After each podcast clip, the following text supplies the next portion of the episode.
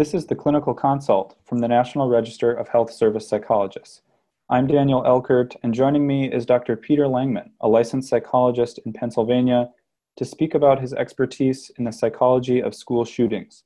Dr. Langman is author of the book Why Kids Kill Inside the Minds of School Shooters, and more recently, School Shooters Understanding High School, College, and Adult Perpetrators. His work has been found in numerous publications like the New York Times and Time Magazine and Dr. Langman has appeared on television programs around the world, including Nightline, 2020, and The Today Show. He's trained law enforcement officers at the FBI National Academy, personnel at the Department of Homeland Security, and his recommendations to prevent school shootings were presented to the Obama administration in 2016 via the American Psychological Association. Dr. Langman, it's a pleasure to have you on the program. Thanks for joining me. Well, thank you for having me.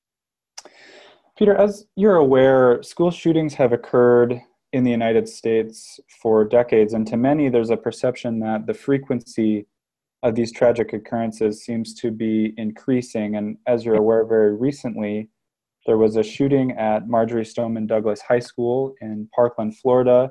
As you know, that resulted in the deaths of 17 individuals, and sadly, there are many other instances which have deeply harmed the lives of, of students, families, and teachers all around this country. I'm wondering, could you comment on whether school shootings are occurring more regularly than in previous decades? Well, it certainly seems like school shootings have become more frequent, certainly in the last 30 years or so, compared to you know the previous decades. Whether or not they've increased in the last few years over in the previous few years, it's hard to say. Part of the issue is with the internet, there's just increased media coverage. So our perception can be skewed by a few high profile events, such as the attack in Parkland, Florida. So it's not clear how much we're just more aware of them and how much they are occurring more frequently. But based on an analysis I did of 50 years of school shootings from 2015 all the way back to 1966, the recent decade certainly had far more multi-victim school shootings than the first couple of decades. I heard you use a phrase there multi victim school shootings. Is that distinct from the phrase school shooting as a standalone term, or, or are those two things synonymous?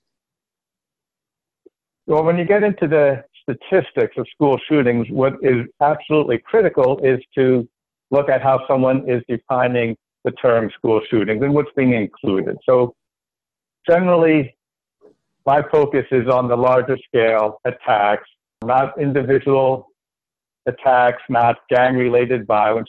Those kinds of things have always been with us, but what has captured the uh, attention of the nation is the, the larger scale attacks, like a Parkland, Florida. Hmm. Multi victims, you know, large scale, not just going after one person because of a or frustration with a romantic situation or you know a drug deal. But when a kid enters into his own school and just guns down as many people as possible, that's the kind of attack that most concerns Americans right now. So my focus is on the multi-victim school shooting. And so when you're commenting on the frequency of these shootings, are you referring to those larger scale attacks? Yes, in my research that I just mentioned, over 50 years, I was looking at attacks that had three or more victims and that were not involving, you know, rival gang warfare, for example. Different kinds of violence have different you know, causes and would require different interventions. So I think it's important to be very careful about the kind of violent incidents that we're talking about. I see. So, with, with the understanding that there's likely no specific checklist of factors that clearly indicate a particular person will, in fact, become violent, when there is a student who teachers or, or peers or coaches have concern about, what are important qualities or characteristics based on your experience that could be seen as potential warning signs? Well, when you're talking about warning signs, it's not really so much about the the characteristics of the individual, but the behavior that person has engaged in. So, you know, I like to focus on what's called leakage, when people leak their intentions to commit attacks, and attack related behavior. So very simply, it's, you know, what they say and what they do. So it's not the kind of clothes they wear or the music they listen to. It's a matter of what have they said, what have they done to indicate they're either thinking about or beyond thinking and actually planning and preparing for an attack. Hmm. So there's that distinction between behaviors that a person is displaying and the characteristics that that person displays. I, I heard you use a phrase that sounded important leakage. Could you speak to what that is more precisely? Yeah, leakage is when people leak their intentions. They give away what they are planning to do. And that takes many forms. So, in retrospect, with so many cases, there has been a lot of leakage, a lot of things that the perpetrator said to multiple people that were warning signs. In some cases, they simply announce what they're going to do or they brag about what they're going to do. And they, they may even talk about how famous they're going to be, they're going to be on television, or how many people they intend to kill, and so on. Okay. In other cases, leakage takes the form of warning their friends to stay away because they don't want to kill everybody. They may have certain people they are not trying to kill, so they will tell, tell their friends, you know, don't be in the school lobby Monday morning or don't be in the cafeteria at lunch on Friday because I'm going to bring a gun and kill people. Sometimes they invite a peer to join them in the attack, and even if the peer says no, if he doesn't report that invitation, then that attack will not be prevented. So leakage takes all kinds of forms. In today's world, it may show up on websites and social media, comments to friends, sometimes even in homework assignments that the perpetrators hand in. So leakage would qualify as one of those behaviors that you're talking about. And sometimes there are these direct verbal threats that occur and sometimes it sounds like there are more indirect behaviors that may present themselves as well. Right. And the other concept besides leakage that I mentioned is attack related behaviors. And that simply means anything the perpetrator is doing to prepare for the attack. And that could include creating a list of intended victims. It could be diagramming the school and deciding where to set up a sniper attack or how to enter the building or where to place explosives. It could be the act of obtaining the firearms or bombs or whatever weapons they're going to use. You know, all these steps have to occur before the attack. So if people hear about attack related behavior, you know, that's a, a warning sign that needs to be reported. I think there's a perception that in most instances of school shooting, the perpetrator uh, identifies as a man. And I'm wondering, could you speak to the, the truthfulness of that? Does that hold up to the research? I'm sorry, are you asking about uh, male female um, perpetrators? You know, are they always male? Yes, yeah. Is it true that most school shooters are men? You know, it is certainly true that most school shooters are male. It's not true that all school shooters are male. There are more girls or women who have committed school shootings than people tend to be aware of. Sometimes those attacks are single victim attacks, but there have been multiple women who have committed larger scale school shootings. And they tend not to get as much attention. They're less common. And the attacks tend not to be the really big attacks that most people hear about, such as Columbine, Virginia Tech, Sandy Hook, and now Park. But there have certainly been female shooters. Okay.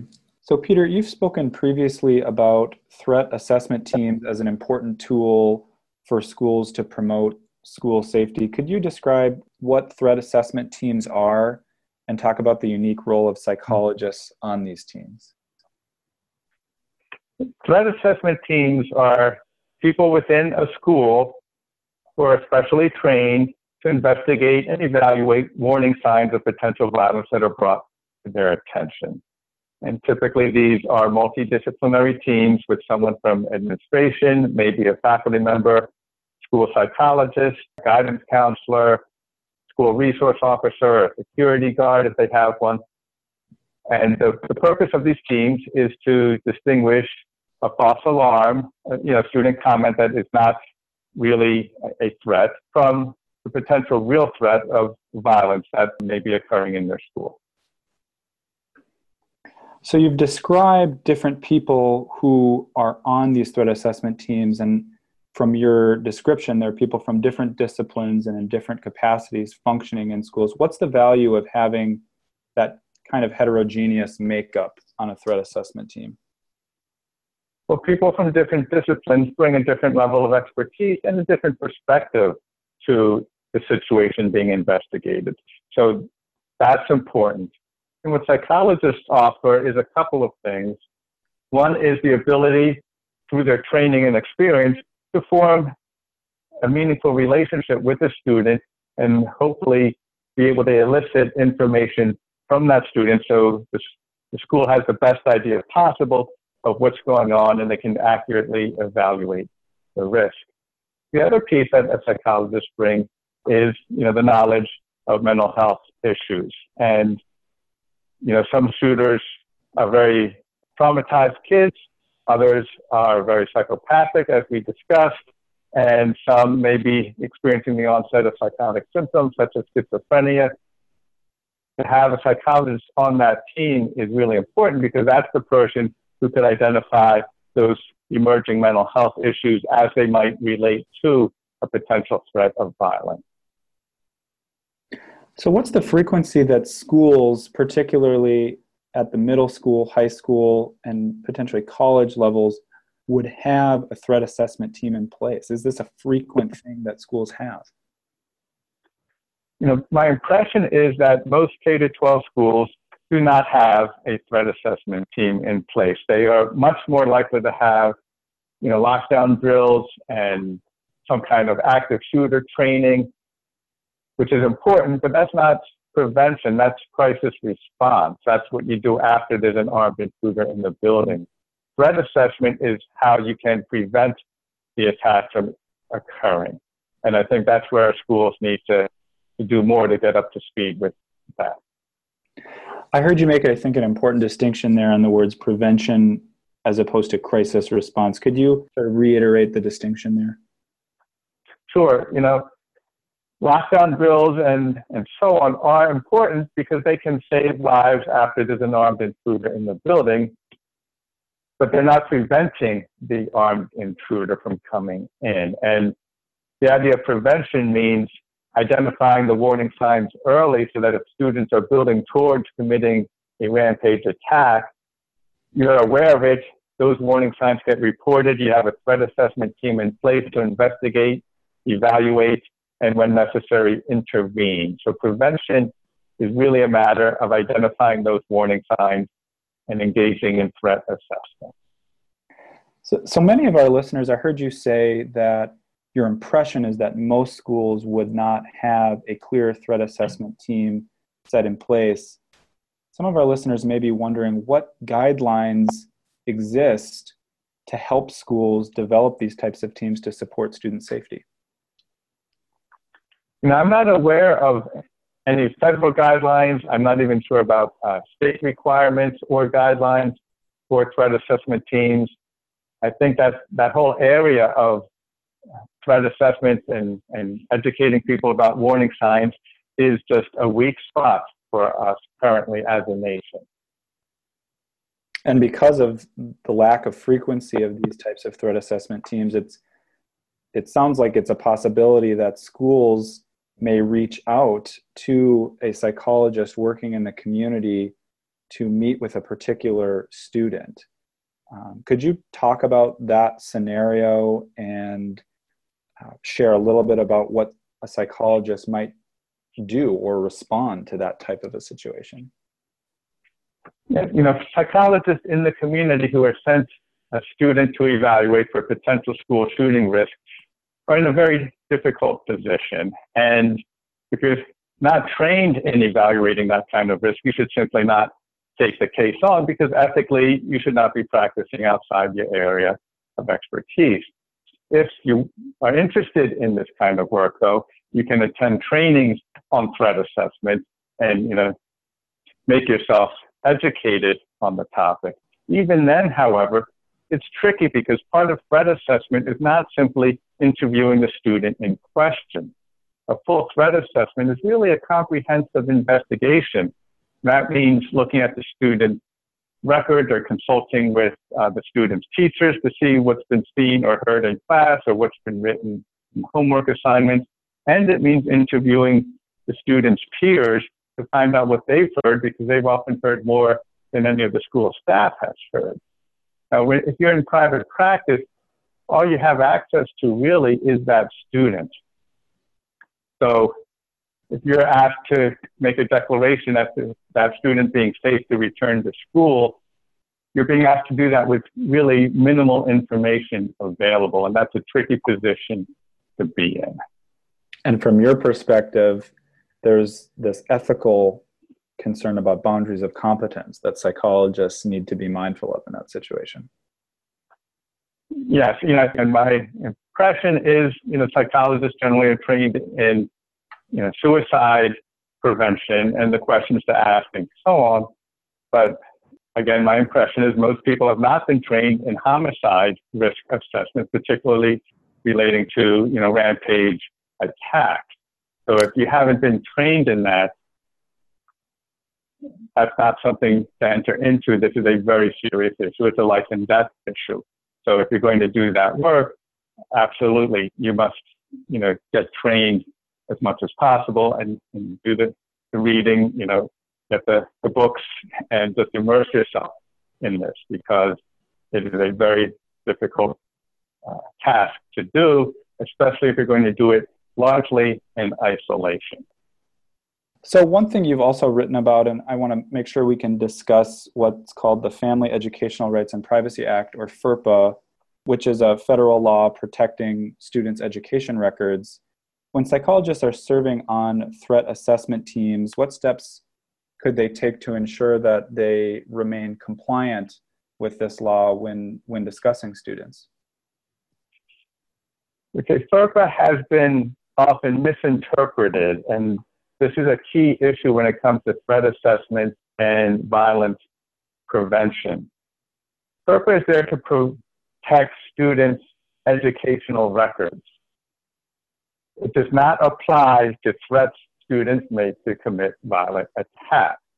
And at times it has been overinterpreted you know, too narrowly, too strictly, and people have not communicated information, even within their own school, about students who were presenting a serious risk of violence.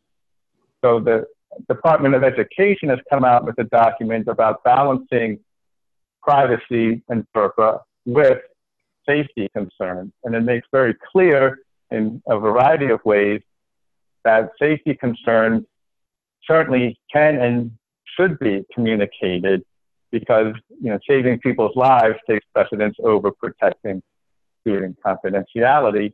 And what FERPA is really about is the official student record. And threats that they may make in class or to peers in the hallway do not constitute part of the official student record. So there's a difference between a personal knowledge of a student that a member of a threat assessment team may hold versus what's documented in their record. What would be an example of something that would be documented in their record versus a piece of information that is held by personal knowledge? Well, you know, student records would include things like their, their courses and their grades, for example.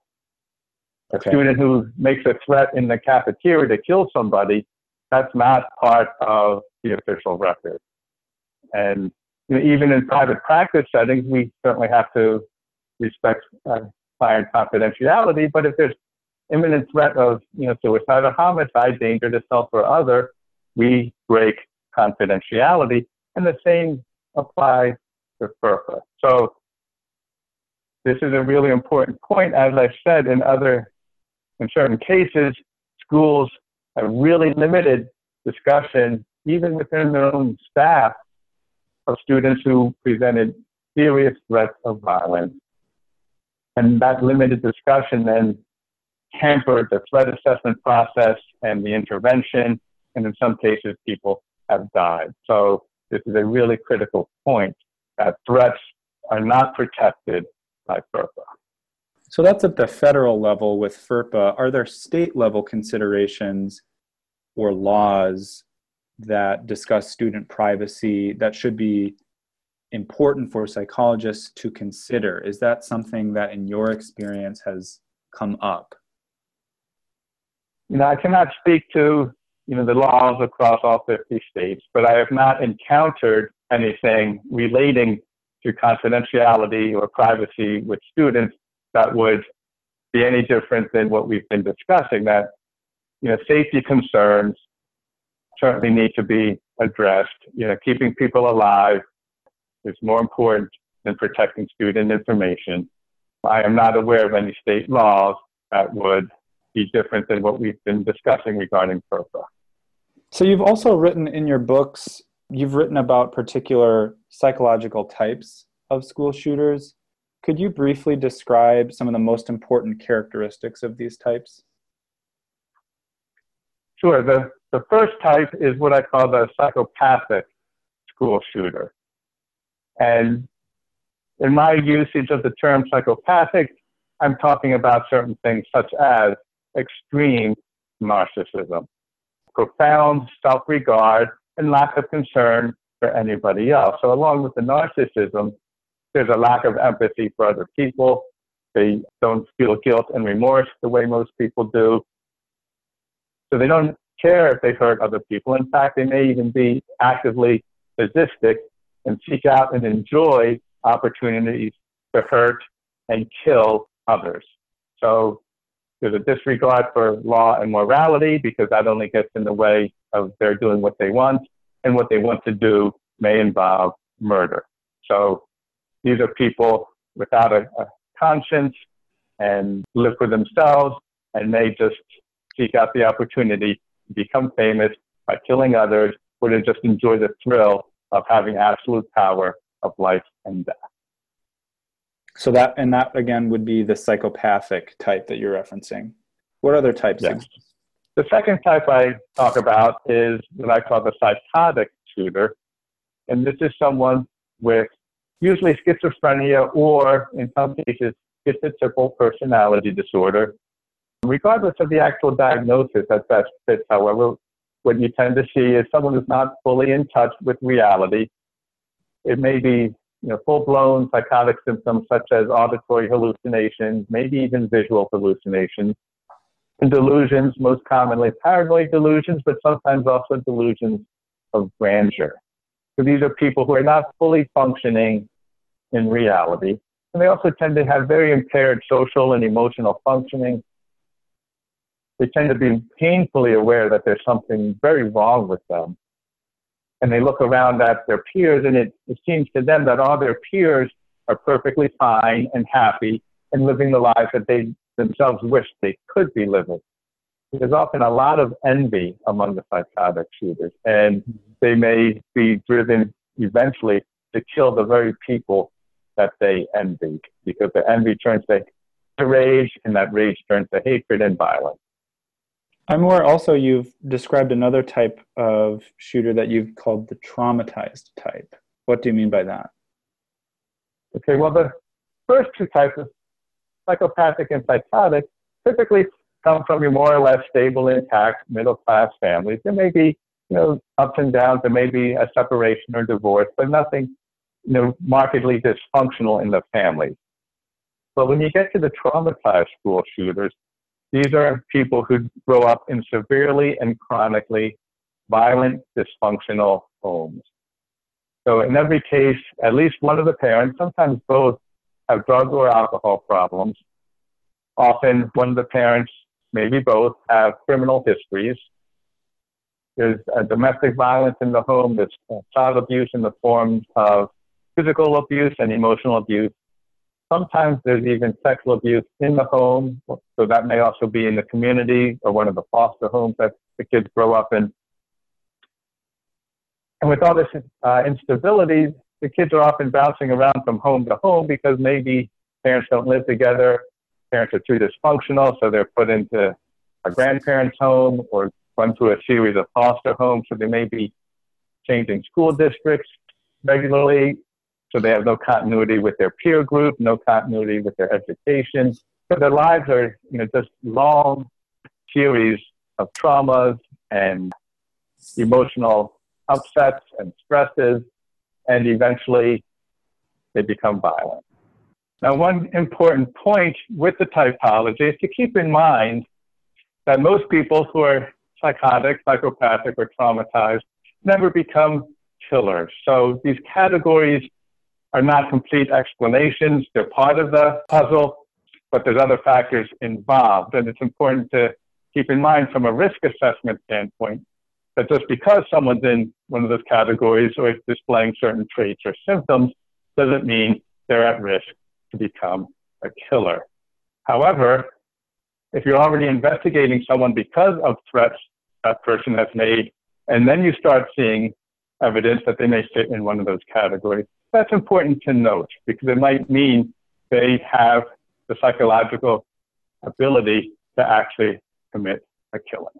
I know earlier when, when we started our conversation, I mentioned the shooting at Marjory Stoneman Douglas High School, and I think it's important to acknowledge activism by students who are seeking to prevent gun violence, perhaps most notably recently, the group Never Again MSD, which helped organize the recent March for Our Lives demonstration. Peter, school shootings are, as you know, a deeply personal issue, and related to that, the topic of gun control in the US is very political, as I'm sure you're aware. So I'm wondering, in your view, what role should psychologists working in schools or on threat assessment teams hold in supporting students who are working to prevent mm-hmm. gun violence through this kind of activism? Well, I think everyone wants to reduce firearm violence. The, the question becomes how do they want to do that? And I certainly think it's appropriate for psychologists to support students who are trying to make the world safer. You know, one focus of my work is the issue of firearm safety in the home, which is not a, really a political issue. We're not trying to change firearm laws with that. But when you're talking about juvenile perpetrators, in over 90% of the cases in one of my studies, they got their guns from home. And their parents or grandparents or older siblings were legal firearm owners, but they did not properly secure the firearms in the home. So, mm-hmm. you know, one message I always have for people is to promote firearm safety in the home. And that's something that I would hope everyone can, can get behind, regardless of attitudes towards firearm laws and other things being proposed. But that the, the idea of educating the public to keep your guns safe when you have children and adolescents in the home, that is, you know, my focus.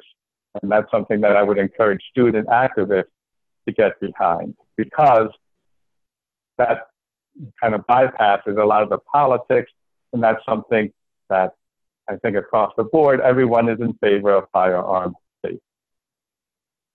So I heard you use that phrase, um, bypass the politics. I'm, I'm wondering if you could speak to what you meant by that.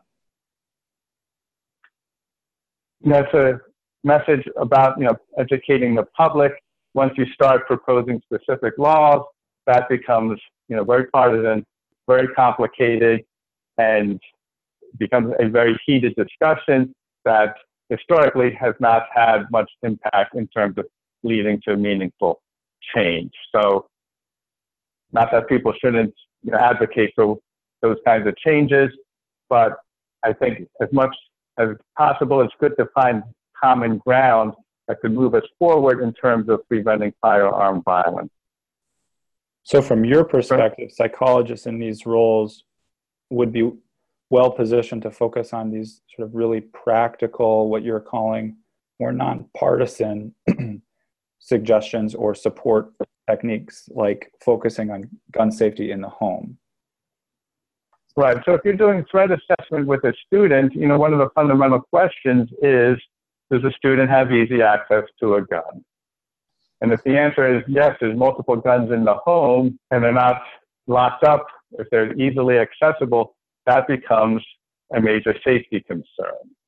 So that to me is where we could make a big difference in reducing the shootings by juvenile perpetrators by just making sure they don't have easy access within their own homes to firearms. It seems to me that's a challenging suggestion to follow through on. I mean, are there specific action steps that, you know, from your experience discussing and researching this issue that would be good for psychologists to take to, to try to, to do just that? Well, a lot depends on the attitude of the parents. And in terms of making their home safer, there are various kinds of gun safe uh, gun cabinets. If the parents don't have them, they could get them. They could also have firearms removed from the home and maybe kept in the home of a relative for a certain period. Certainly, if, if they have a, a child going through a crisis and is planning uh, a potential school shooting, you know, getting the guns out of the house would be the safest alternative. Uh, if the parents aren't willing to do that, they could, you know, invest in a, a gun safe and mm-hmm. just make sure that whether it's a combination lock or a, a key lock, that the child has no uh, access to the key or no knowledge of the combination. So, what I'm hearing from you is that there's this important sense of activism that students are putting forward, and they should feel empowered to do that, and psychologists should support them in those endeavors. But there's also a really practical element where, when working in the role of a threat assessment team, there should be a focus on some of these really practical changes that can really affect the well-being and safety of students in um, kind of more an immediate time frame. So I also know I, I, I want to talk a little bit about your website. You maintain a website called schoolshooters.info, and this contains just a wealth of resources and information about school shootings, perpetrators, and different prevention strategies. Could you talk a little bit about what some of the most important features of your website are and what features psychologists should be aware of? Sure. There's really two aspects that the, the website functions in. One is it functions as a library of documents. There's over 460 documents totaling over 60,000 pages. So there's a massive amount of material. Some of them are articles I've written or that colleagues have written, but most of the material is original source material. So we have thousands and thousands of documents released by law enforcement relating to particular incidents. There's over 100 court cases because when the perpetrator survived the attack, then there's a court case and often multiple appeals. We have those documents. There's a lot of uh, documents that the shooters themselves have written. And if you want to get inside the mind of a perpetrator, one of the best ways to do that is to, to read his journal, for example, or web pages. So there's that kind of material as well. So it's a library of all these documents, a whole page of them devoted to school safety, threat assessment, warning signs, and so on. But besides being a library of documents, it's also a database which is searchable. There's information on over 140 perpetrators, mainly from the United States, but with several international cases as well, going way back um, the early 20th century. And you can search this database uh, with a variety of sort of parameters, including you know, age, number of victims, country, state, time period, if you're looking for certain shootings within a specific time period or particular state, as I said, gender, racial, ethnic identity. There's all kinds of search parameters. So if you're interested in doing some research, you have a built-in data set right there.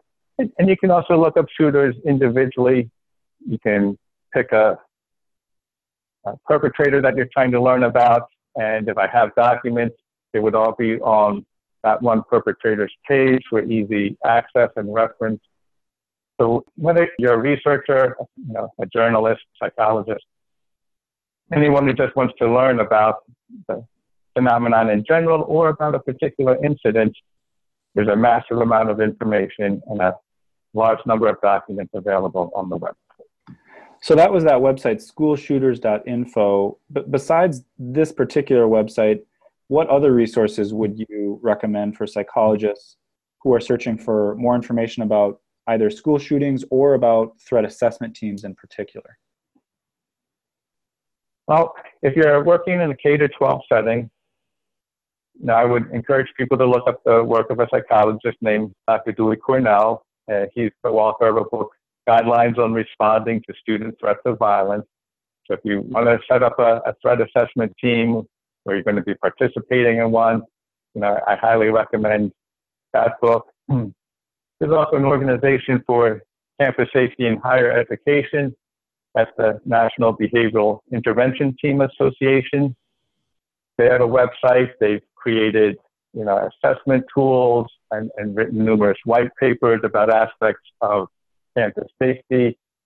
So there's a lot of organizations out there, you know, addressing school safety, safety in general.